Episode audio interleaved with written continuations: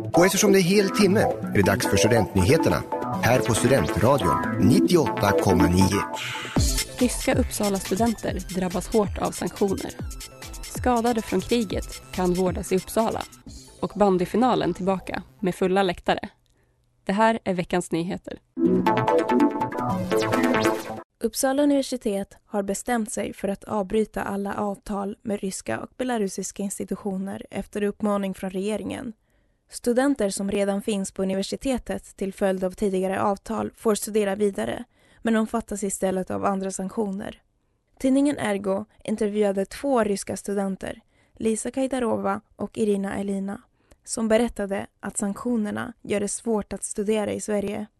Deras ryska bank och sparkonton har frysts så att de inte kommer åt deras tillgångar.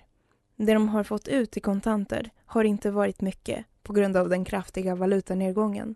Och att skaffa sig nya pengar kan kräva anskaffandet av ett svenskt bankkonto.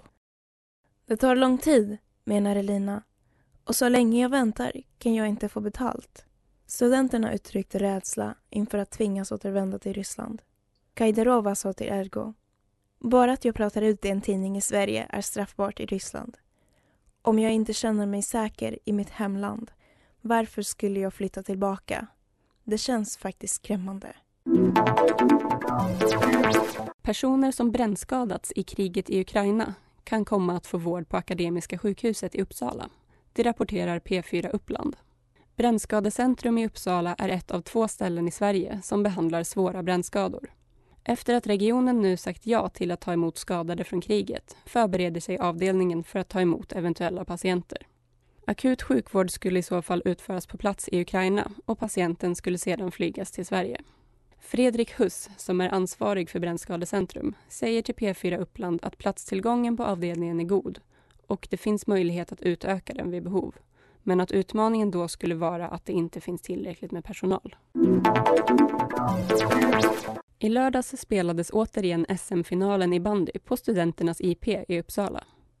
På grund av coronapandemin var det tre år sedan bandyfinalen senast spelades med fulla läktare på Studenternas. Över 10 000 personer var på plats. På damsidan tog Villa Lidköping BK hem segern mot AIK bandy.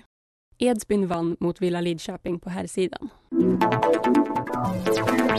Du har lyssnat på nyheterna i Studentradion 98,9 med mig, Jessica Fernandez.